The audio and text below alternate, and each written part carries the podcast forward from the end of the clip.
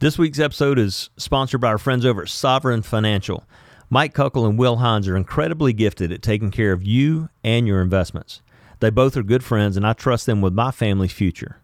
They not only focus on your ROI, but they also do in depth research and investigation so you can rest assured that you are only investing in like minded companies.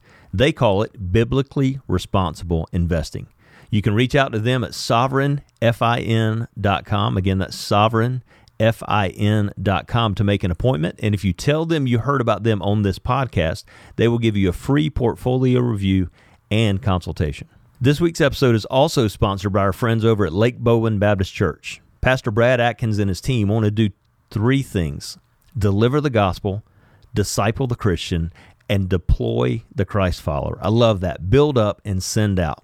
Lake Bowen Baptist is located at 404 Sugar Ridge Road in Inman, South Carolina. You can check out all their ministries and opportunities to serve by going to lakebowenbaptist.com. Again, that's lakebowenbaptist.com. Welcome to the I Say All That to Say This podcast, an outreach of Impact Sports International. We seek to use sports as a vehicle to take the gospel to the hard to reach, the lost, and the forgotten. Whether that is just 10 minutes down the road or on the other side of the world, here is your host, John Andrews. Hey guys, and welcome back to the I Say All That to Say This podcast. I'm your host, John Andrews. Today we're continuing our series called Following God's Call. Through the years, we've had the incredible opportunity, because of what God has done in their lives, to see more than 20 folks called out to serve God in full time ministry in some capacity. Ty Greene is one of those people. When I think of Ty, I think of Psalm 33 3. David says in that psalm, Sing to him a new song, play skillfully, and shout for joy. Ty was an extremely gifted basketball player, maybe still is, we'll see, and worked really hard at his craft. I think this is what David meant in Psalm 33. In some translations, it actually says, Play the harp skillfully, but I don't think David was disqualifying people with any other skills than playing the harp. Now, I think David knew that God had blessed different people with different gifts and skills. And he was simply saying that your development and use of that skill is for praising him. Ty has done that as long as I've known him. I first met Ty when I was serving as chaplain for his college team back in 2011. And he has been with us overseas a couple of times and even gone to prison with us as well. Ty is a charismatic leader who currently serves for FCA in Knoxville, Tennessee. Welcome, Ty. It's good to have you, buddy. Yeah, thanks for having me, guys. Excited. Uh, I want to just kind of set the set the picture here. I want you to tell us a little bit about your sports background. Grew up in Knoxville, Tennessee. Was playing baseball, basketball, football, running track. The local team here, Tennessee Vols, going to all that. My dad was taking me to the local high school games. Uh, pretty much had a ball in my hand uh, from the time you know that I was born. Me and my my favorite book when I was uh, uh, even a baby, my dad had a Wilson Sports catalog, hmm. and every single night I would I would look through this catalog with him, and that to me as an infant and a kid, that was it. Like I, you know, don't read me books, mom and dad. We're gonna look at the ball book. Right. Um, so uh, that was pretty much you know w- what you know it was for me, and just was continuing to play, and it, from an early age, the Lord blessed me athletically. Um, and moving into middle school, it became football, baseball, basketball. Uh, high school went to a very big high school in Knoxville, so it was basketball and baseball at that point, and you know had Division One opportunities in both. Our, our basketball um, it, it, at Bearden High School was, you know, it's it's tough. It's it's the real deal. It's like college. Um, and that was just kind of you know what it was the environment. I mean we were a basketball school with basketball players. And was really seeking the lord on all right what route do you want me to go? I, you know maybe projectability. Baseball could be the route you know six two center fielder range you can go get it.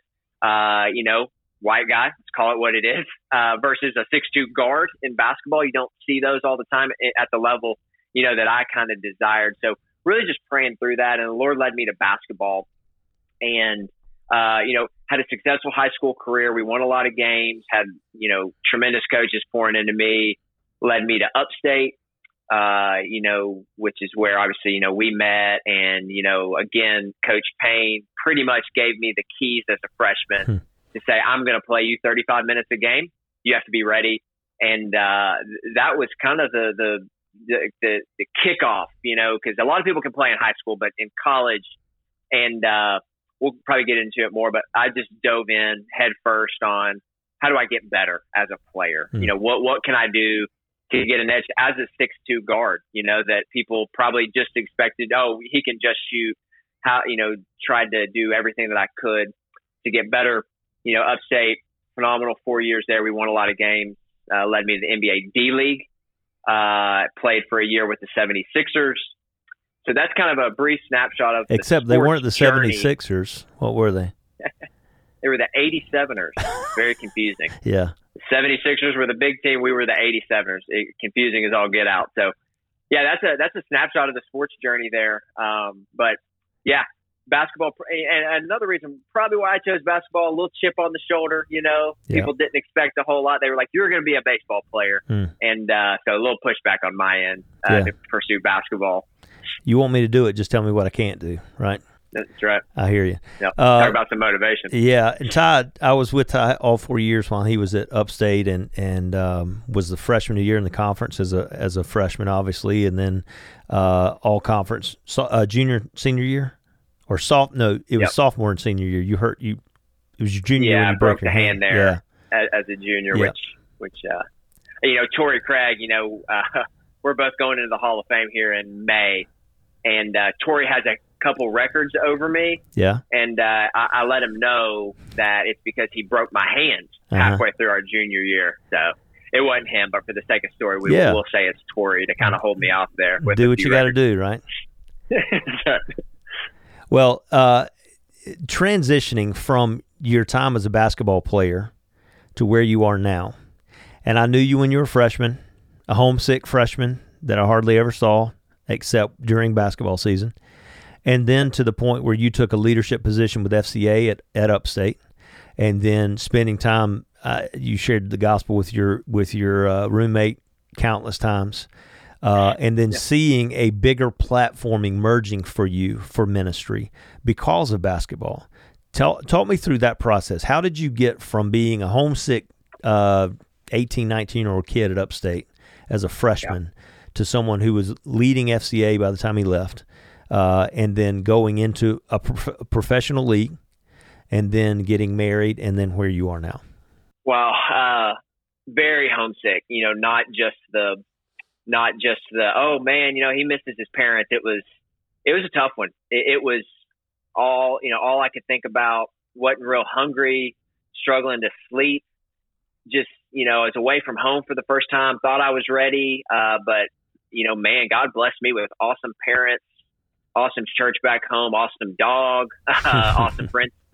And, you know, I got to college. And when I was going to college, uh, you know, my goal was to glorify Jesus on that campus. You know, it wasn't uh, to go and, and be the stereotypical college athlete. I was there to glorify Jesus. I was there to try to pr- excel athletically and academically. And man, it just, it hit. I mean, and to almost a paralyzing type, you know, uh, homesickness. Um, so kind of navigating through that, FCA was a huge part of that. That was kind of something that allowed me to, you know, kind of put some time and focus and kind of started jumping on the leadership team as a freshman. Uh, the best thing, honestly, that God provided me was I couldn't go home on the weekend because that's really what I was doing. I'm two and a half hours away, and you know, college basketball. A lot of people know what that looks like um, in terms of partying and doing all that. Well, I wasn't interested in that. So I was like, I got a call to make. I can either maybe have a little temptation as a young freshman or spend all this time just by myself, or I can go home. So a lot of times I was just heading home. Um, and that was also helping with the homesickness. But what God provided was the season came. Hmm. And when the season came, I couldn't go home. So God was like, all right, you have to power through this. You have to seek me, and we'll get through this together. Uh, and then the season came, freshman year rolled around, practice every day, kind of, you know, and then we ultimately, you know, worked through that homesickness relatively quickly once I couldn't go home anymore. But it, it tough time for sure. That birth was, um, you know, really diving all into basketball. And you kind of mentioned enhancing the platform. That's what I was praying for.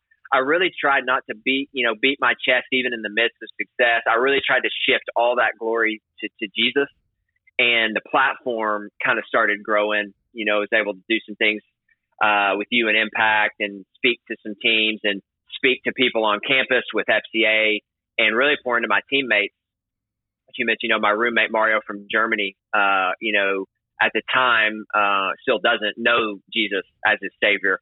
Um, to spend a lot of time with him. He would come home with me a lot, uh, but you know, we just we just started just, just pouring into him, sharing the gospel. You know, not overwhelmingly, but you know, seven or eight very focused conversations on Jesus, where he stood, you know, what Jesus, what it means to follow Jesus uh, over our four years, and leadership role with FCA expanded. The platform kind of kept expanding as I was playing better and better and better. Um, and, uh, you know, that led to kind of the height of it was Atlantic Sun Player of the Year and mid-major national player of the year up at the final four. Hmm. Um, that led to the, the D League route where I got drafted. Played the, so the, the God allowed the platform just to keep growing to where I can be in front of kids and coaches and jump on, you know, podcasts and, and do things where we can talk about, man, what did Jesus do in your life through, you know, it almost didn't happen. You know, it almost didn't happen because I was so homesick, which also led to opportunities, you know, going overseas with uh, Impact and, uh, you know, experiencing Jesus in such an incredible way in other parts of the world to then kind of birth a ministry you know, kind of aspect out of that platform, hmm. you know, which if I hadn't have gotten a division one scholarship, you and I don't meet. I don't go overseas. I don't know if God calls me into ministry at that point from not having the gospel, you know, uh, shared in those spaces that we were able to. Um, so, you know, God did amazing things uh, from high school, getting me to a Division One level, um, and then ultimately able to kind of do some of the things that we just walked through. Hmm. Well, you mentioned uh, your time with us overseas. Is there something that stands out that that you go back to or you circle back to? Um, things you experienced, things you saw, something you learned, maybe. The first thing was, you know, being in a third world country hmm. was shocking. For one, um, you know, America's not perfect um, by any stretch. There's no perfect country being in a third world country will blow your mind with what we have here. Hmm. And to be quite honest with how people are treated here, you know, we didn't see people anywhere close to equal where we were. That was the first thing. Third world country is eye opening. The biggest takeaway, though, that I saw on our two trips was we walked into a temple. We'll just keep it generic. Yeah I don't know the ins and outs of international, you know, so we'll just call it a temple. To walk from a third world country into their temple with their false god hmm. and to see how brilliant and immaculate it was inside those temple walls for just, you know, I don't know how many acres, but a massive, massive space. Right. To see how much they pour into to that and the level of lostness um, I've never experienced in my soul uh, a burning of these people will be in hell hmm. because mm-hmm. they're you know it's uh, walking through that at first you're blown away by the brilliance of it and then god just kind of puts on you like how heartbreaking you know it is almost sick to your stomach when you see people bowing down and worshiping false gods um, i've never experienced something like that um, growing up in america specifically the south um, so yeah, that transition from okay, outside of the walls is a third world country, inside the walls is like as nice of a you know area as you will ever see, and there are people that are putting all their hope in something that is not real. Hmm. Um, I've never felt something in my soul that just hurts um, as much. Just darkness. Yeah. Just just total darkness. Well, that was probably my biggest takeaway overseas to live with urgency uh, you know, this life's about Jesus. At period. Mm. You know, uh, that was my biggest takeaway from uh, our two trips, uh, and even prison. You know, even prison uh, for sure. That, that those were my my biggest takeaways from the stuff that we were able to do together. All right, so you use the word urgency. I like that. How does that translate into what you're doing now? So for Fellowship of Christian Athletes, these players and coaches can get so wrapped up in winning, losing, how am I playing, recruiting. Um, you know, we get it, right? You and I, we're sports guys. We get it. You know, you're grinding, you're trying to compete, you're trying to play well. Um, and that can very easily be your focus. Mm. So the urgency comes into I'm in front of these these these players and these coaches and say, listen, success apart from Jesus means nothing. Mm.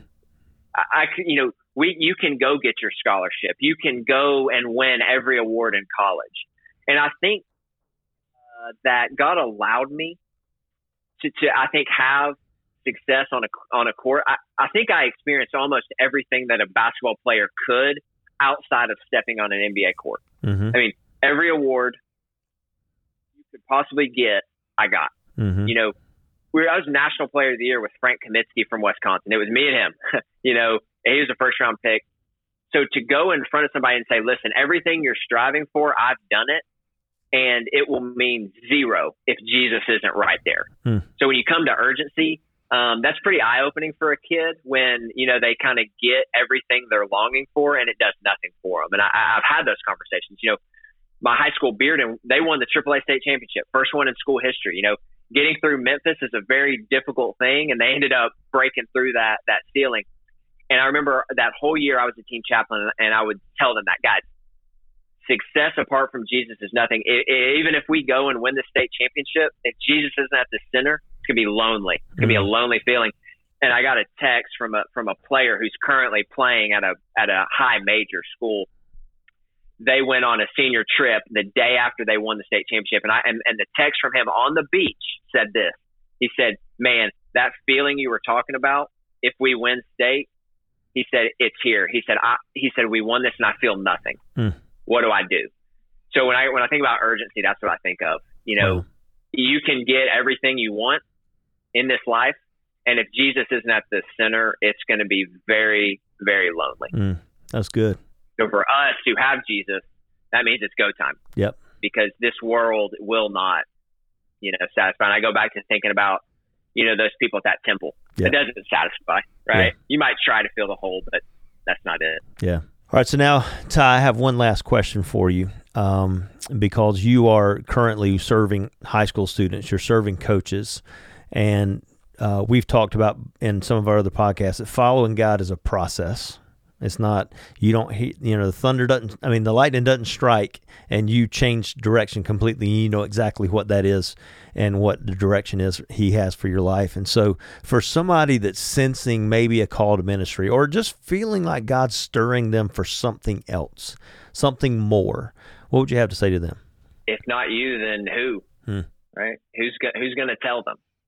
you know, uh, probably that little birth, you know, out of our overseas trips. I remember after we got back, you know, I sat down with you and we talked about different areas to go, you know, where the church is even persecuted. Those were our conversations. Mm-hmm. And God ended up changing some things in me to keep me local, uh, to, to end up ultimately doing this. I didn't know that at the time that we were talking, but if, you know, to somebody who maybe their heart's getting stirred, you know, if not you, then who? You know, we've we've kind of established, and I think as you grow in your walk with Jesus, you understand like this is it. You know, doesn't matter about money. I could be making a lot of money. Mm-hmm. You know, after upstate, you know, I had six figures contracts overseas, playing in the Canary Islands off of you know Spain or wherever that right. is. You know, I, like great. You know, and, and a lot of people, you know, I think God's gifted us in a lot of areas. You know, you could be doing a lot of things. Mm. Um, we all could, but you know, uh, talking about that urgency, you know, who who's gonna who's gonna share with them, you know, who's gonna help, you know, save some souls, you know, with the hope that Jesus is. And again, it just kind of, I guess that's kind of one of my life things is success in any area without Jesus in the center is going to be meaningless. Hmm.